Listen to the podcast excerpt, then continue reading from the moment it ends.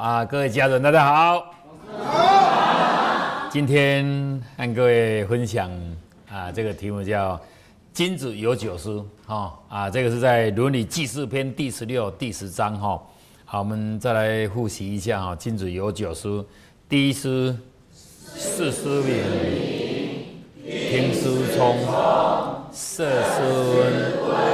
貌司公，言司忠，事司敬，疑司问，问司难，见得失义。视而不明，很容易落到陷阱里面去啊。听而不聪，对这个道理就没办法啊明理啊。 面色不温呢，啊，令人憎哈。一个人他的脸色啊，不懂得和颜悦色，人家看到你就会讨厌，很重要哦。尤其那个眼皮都晃得这样，有一种眼皮就是晃下来那一种啊，这唔甘愿你型的呀。那个真的，你当女生一定很吃亏，很吃亏。真的，我为什么一直很强调这个啊？我以前在一家大饭店工作，这家大饭店。 啊，的儿子娶了一个媳妇哈，这个女孩子很漂亮，很漂亮，真的很漂亮啊！但是哦，她没有笑容，她没有笑容，没有经过2年呐、啊，她的先生都可以说下班都几乎都很晚才回来，就不想回来，不想回来啊！她每天就站在那个门口那边。后来有个老先生跟她讲说哦，他跟她说，说实在你要改变。 你那种笑，你那个脸哦，不要说你先生不喜欢看你，连我这种老人都不喜欢看你，好像欠你的钱一样，是不是？有没有吃亏？有，真的很吃亏，真的很吃亏啊！没有2年的婚姻嘛，没有2年的婚姻，哦啊，你可以从他的五官来看，真的长得很正，但正没有用啊。一个人没有笑，没有和颜悦色啊，就没有那个怎么说呢？就没有那个。 活力就没有那个魅力，哦，你看人的眼睛是眼神的，有神呐、啊，有那个神展现出来就会不一样，嘿，所以这色思温我一直都很强调，因为一切的一切服务都要靠你的脸色的和颜悦色，才能展现出你的真诚。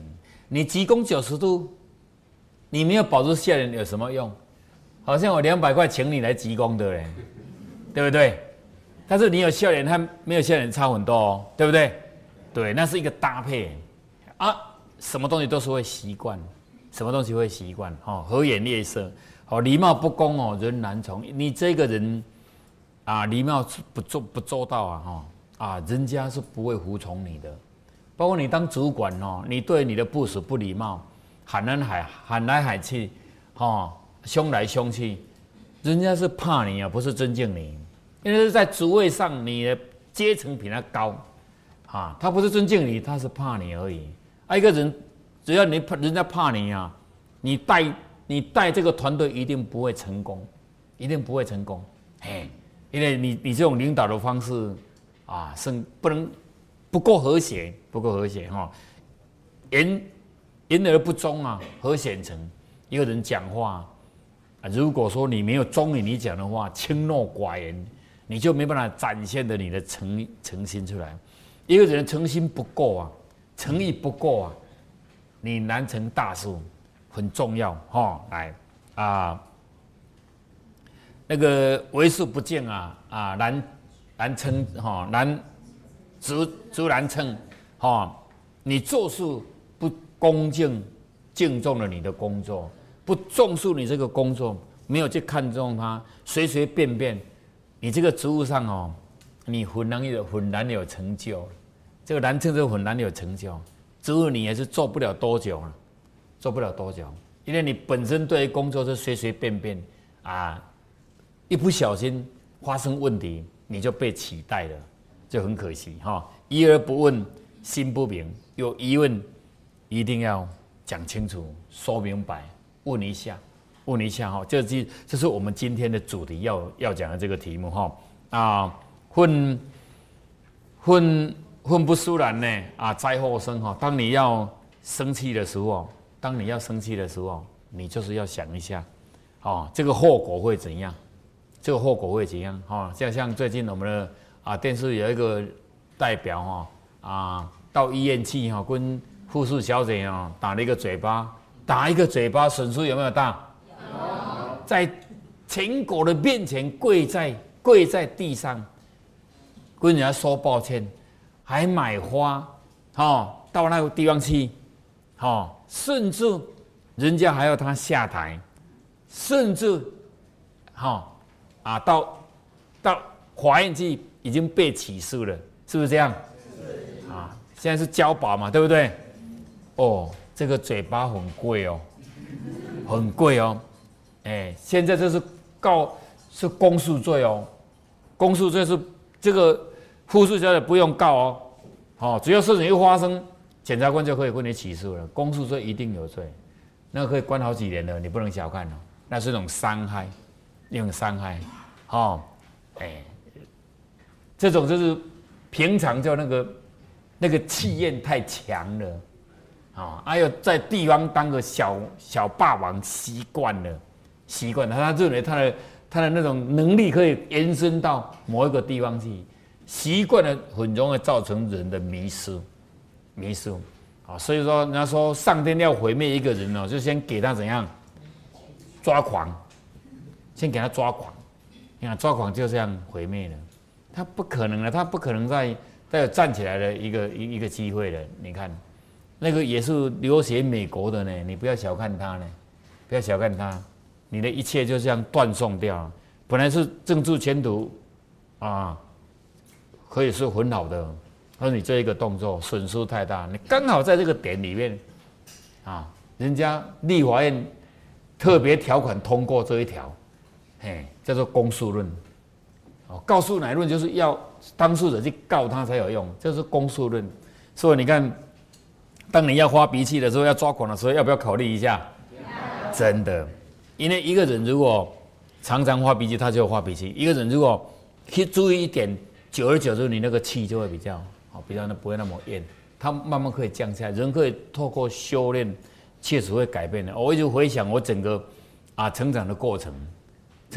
我小时候的时候真的是那个脾气也很不好不要说讲到一句，讲半句大概就打架了，不用讲到一句，半句就大概就要打架了。那你看人透过修炼，他是可以改变的，这是我的经验，我可以讲给你们听人不能改变，他修了干什么？对不对？所以人家说那个秉性难移不要本性难移这个是可以改变的，如果说不能改变，那就修都没有用了，所以这个计划一定要透过再修饰一下不要说那本性难离这样就没有救了还有一个什么见得失义该你的你拿，不该你的你不要拿，物各有主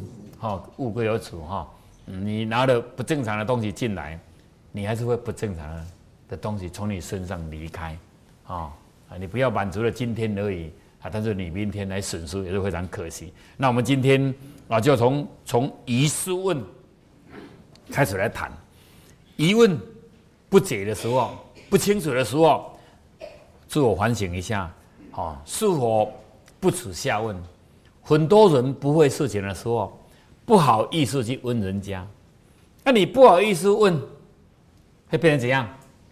一辈子都不好意思。你为了这件事情，你就会逃避，会闪开，不会又要装，是不是很痛苦？那我们为什么不宁愿这个时候不会？当下有机会，我们把它问清楚之后，以后就会了嘛，所以不耻下问。那你不要认为我问人家好像很可耻的意思，真的。我从事于那个行业，那个机械的行业，我完全是用看书和问的这样写起来的。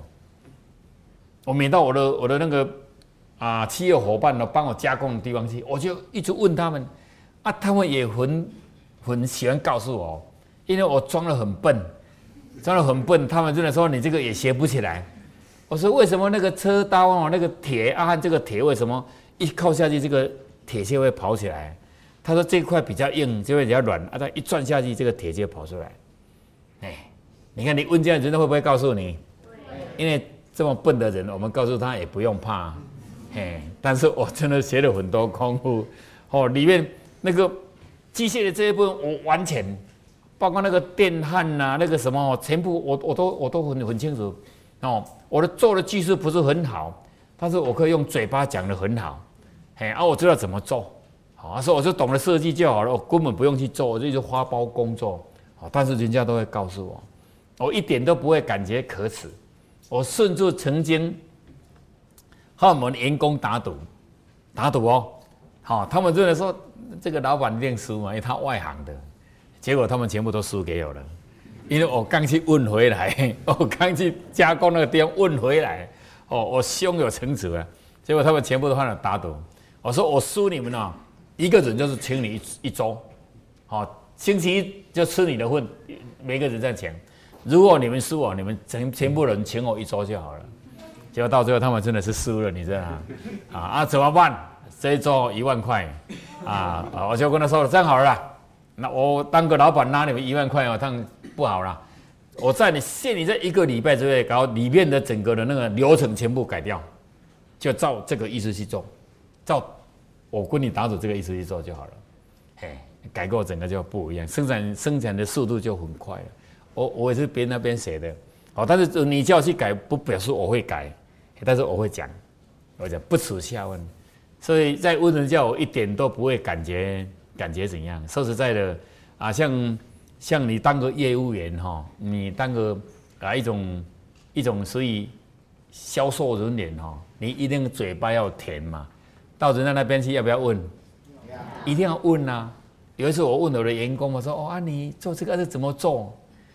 哎，我说每次都是我去都会问。其实我是早就要和你讲话，不表示我会不会嘛，对不对？哎，但是这个员工去跟加工的说，我老板什么都不会，连那个都问哦。我说你真是的啊！哎，他问你不表示他不会啊，无话讲搞到你捌听的无。 啊，不然你要叫我问什么，对不对？哈、哦，就有时候你那么久才去一次，哎、啊，讲什么话也不知道啊。哦，啊、你在做这个啊，怎么做？哦，这个是这样哦，哦，差多少？我就这样问你一下，哦，一定见个面讲个话是很好的，所以养成习惯。但是有的人真的是问人家好像很不好意思。如果你是这样啊，你会一辈子都不好意思，因为你一辈子都不会。 这个人世间不会的事情太多了，不会的事情比会的事情多好几百倍，对不对？对呀，对呀，哦。但是只要你问的越多，你懂得越多啊，以后好奇怪哦，因为你凝聚很多的懂的事情哦，然后说一里通万里怎样，万里在测了，就全部都通了，全部都通了，就是这样来的。所以当你要当一个 啊，更高级的主管，你要懂的地方要很多，哪一个领域你都要懂。那也是这种个性，啊，也这种个性才会造成你会当高级主管。你要当高级主管，嘿，因为你就是有这种个性嘛，哦，你才会去当老板啊，去当执行长，嘿，各方面你都要去懂，在管理的部分、技术的部分了解一下哈，包括啊财务的部分你都要懂，整个投资你都要懂。 啊，那个都不耻笑恩啊！认真问久了，还是会当师傅的啦，对不对？啊，所以说疑书问，哦，有话一定要问。在《伦理为政篇》第17章，我们念一下：子曰：“有诲如知之乎？知之为知之，不知为不知，是知也。”啊，孔老夫子就。 跟子路说，哈，有的是子路的名字，哈。跟子路说，哦，我平常教你的，我平常在教诲你的，哈，啊的真知，哈，哈，你知道吗？啊，真知的道理，他说你知道的地方你就说知道，不知道的地方你就说不知道，这个才是真知。好，你不要勉强一直在那边。 啊，一知半解的、不懂的啊，靠你的语言要去把它一直修饰，去把它调整，这样不好。好，不吃就不吃没有关系嘛，啊，吃就是吃嘛，吃了那好，不吃的时候我们再写起就好了，哦啊，因为孔老夫子会跟他们讲这种话哦，因为子路和子贡所以口才都算不错的，那不错的有时候他可以文一啊，知二啊，可以讲十啊，文一知二讲十，好、哦、啊，可以讲起来哦，重点不一定很正确，但他可以形容的这样，记事人员哦，他都懂十，讲二讲一，记事人员好。哦啊，那个业务人员啊，他都懂一二讲哦，八九十这样，哦，他就有办法去把它形容很好，哦，个人属性啊是不一样的，是不一样。那人不要放错地方哦，人放对地方就是什么天才，放错地方叫做蠢才，好、哦，好。所以说啊，孔老夫子交代子路说呢，我平常只教你的什么叫真知。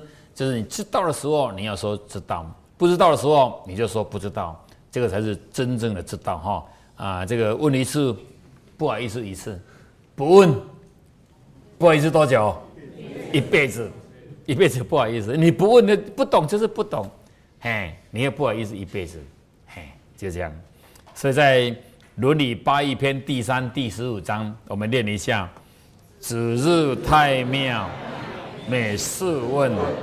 或曰：孰谓周人之子之礼乎？日太庙，每事问。子闻之曰：是礼也。嗯，这孔老夫子很好，他进入这个太庙里面哈啊，就是祭拜这个礼呀、啊，他就一直问。其实在这个领域他是很强的，也是很厉害，但是他为什么一直问？第一，有时候地方的礼啊不太一样，是不是？啊、哦，第二，你问一下，以前的人如果有做过了，我们没有想到了，你可以把它写起来。第三，你问人的时候，对里面的管理者算一种尊敬啊、哦，所以问你不表示他不会。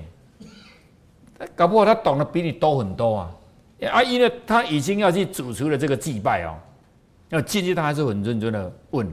所以说，孔老夫子进入太庙之后，每件事情他都问，都问，啊、哦，其实这样是对的。他就是一个高级主管，他才会这么做。你看我们当个执行长，有活动的时候，我一到，那些工作人员要不要向我报告？要啊，他要向我报告啊。我才晓得啊！啊，万一有什么长官来说要问的时候，我才讲得出来。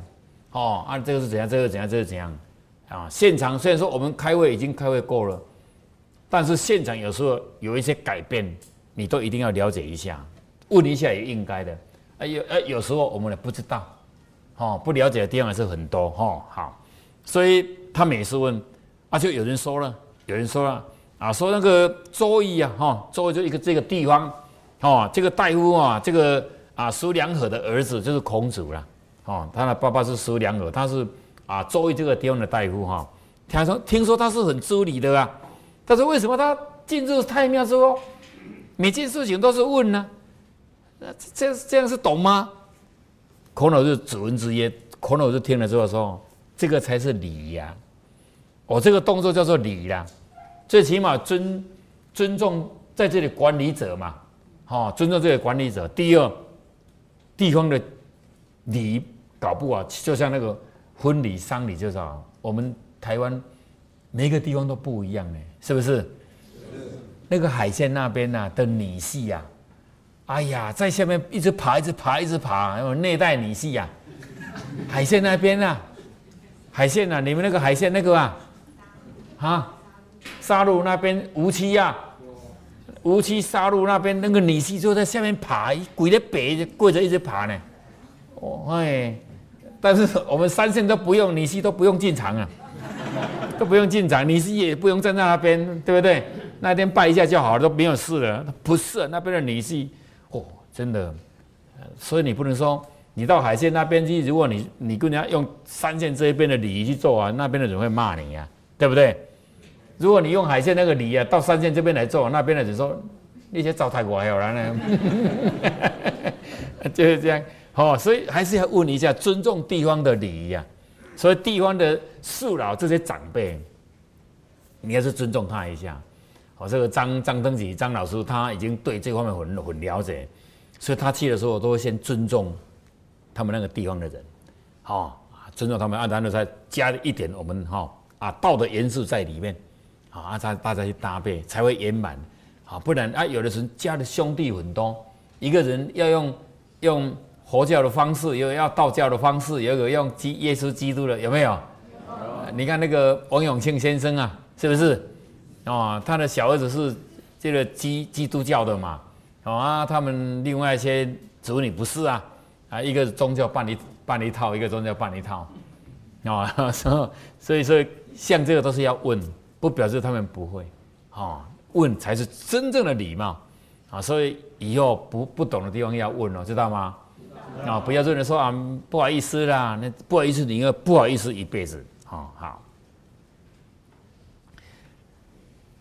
有个美国人呐、啊，到台湾来，那到台湾来的时候哈、哦，我们台湾人拿那个甘蔗请他吃，那甘蔗哦，他们把它切的一块一块哈、哦，啊，把它切的4块，哦，切一块一块切成4块，这样一口刚好一块嘛。就像我今天中午吃了，他们都把我切这样了，啊，这样嘴比较不会破了哈。哦啊，这样吃，他、啊、吃的时候哈，大、啊、家问他说好不好吃啊？你知道吗？因为很甜嘛，对不对？那我们台湾人吃的时候哈，就拿一个手帕就插个嘴，就那包起来这样，他、啊、就拿一块来吃，啊，就是再拿一块给他吃、啊，嘿，那个美国人哦，他第二次问他说好不好吃，好吃这样，哎啊，这美国人的嘴巴就越讲越咬越大口，你知道吗？啊，第三块这个台湾人又把它擦一下，手包又擦一下，又放着，又拿一块给他吃，他也吃一块，好不好吃？这时候是因为满口都是甘蔗渣，你知道吗？啊，他没有看到你吐出来啊，他也不敢吐出来，你知道吗？就是这样，就像我到大陆去，他们请我吃水果嘛，但是那个桌边没有放水果皮的那些东西嘛。那个当下吃下去，我们也会和他一样，很不好看。他拿整颗嘛，啊，如果你看，我们会拿一个盘子给你哦，啊，用个那个葡萄皮哦，葡萄籽，啊，你吃了之后怎么办？放在桌上，哎，我们宁愿不要吃，是不是？啊，不然香蕉也没有东西可以丢了啊，所以就放在桌上啊、哦，不然你整株摸一摸，整株吃啊，哎，你有吃过香蕉皮吗？我讲个故事给你们听，发生在我身上。以前我刚进入这个道场的时候，啊，圣贤来了，啊，就叫我们到那个供桌上里面去选一个水果，你喜欢吃什么就选什么，就这样。我啊，有人去选，那我就选了香蕉，我喜欢吃香蕉就选香蕉，啊，有人就选了那个雷蒙啊哈，啊，有人就选那个西瓜嘛，啊，选了之后说好，你们选什么都是你们自己满意的。好，现在就给你们吃，就要全部吃掉，就像那个雷蒙利也是这样咬，香蕉你要整块吃，啊，我因为我太聪明了，我就这样吃，就是吃，对，剩下最后一口，那圣姐就说松青，一直说全部吃掉。哇，那个时候皮比肉多啊，就不好吃了。当时如果一口一口的吃哦，还算很好吃呢。事后我有实验，我故意连皮吃一下。其实橘子皮好不好吃？很好吃。橘子你这样就挤一下，就这样咬也很好吃。香蕉也很好吃，香蕉你连皮吃下去也很好吃。一定要里面有肉啦，但纯吃香蕉皮很不好啊。如果你睡觉不好睡。最近情绪浮动很大，我鼓励你一定吃香蕉，连香蕉皮把它吃下去。以前有时候失恋要吃香蕉皮，对不对？对不对？那是有用的，真的有用啊！那可以使你镇静。对，香蕉皮有那个功能啊，有那个功能啊。所以以后我们在整治说，你最近睡不着觉啦，啊，情绪浮动很大，心情很不好，你就整株香蕉连皮都把它吃下去。我讲的是真的，嘿，你就会很好入睡，啊，心情也好，也会沉淀下来，会不一样。因为那个皮里面就是，那里面就是有那种镇静的功能，啊，它有那种功能。所以以前我们老祖宗5000多年交代下来，不是随便讲的。哦，修炼的时候吃香蕉皮不是乱讲的，那是真是有用的。好、哦，那我们不是修炼，因为修炼情绪会不好嘛，对不对？是不是？是。修炼情绪会不好啊，所以不好的时候要吃那个，不然等下找自杀，等下什么不好啊，就吃点香蕉皮。他说你不好睡啊，啊心情不好哈、啊，整株香蕉买来擦一下啦哈，擦一下就能慢慢咬，有用。你没有吃过回去试一下好不好？好、哦、好。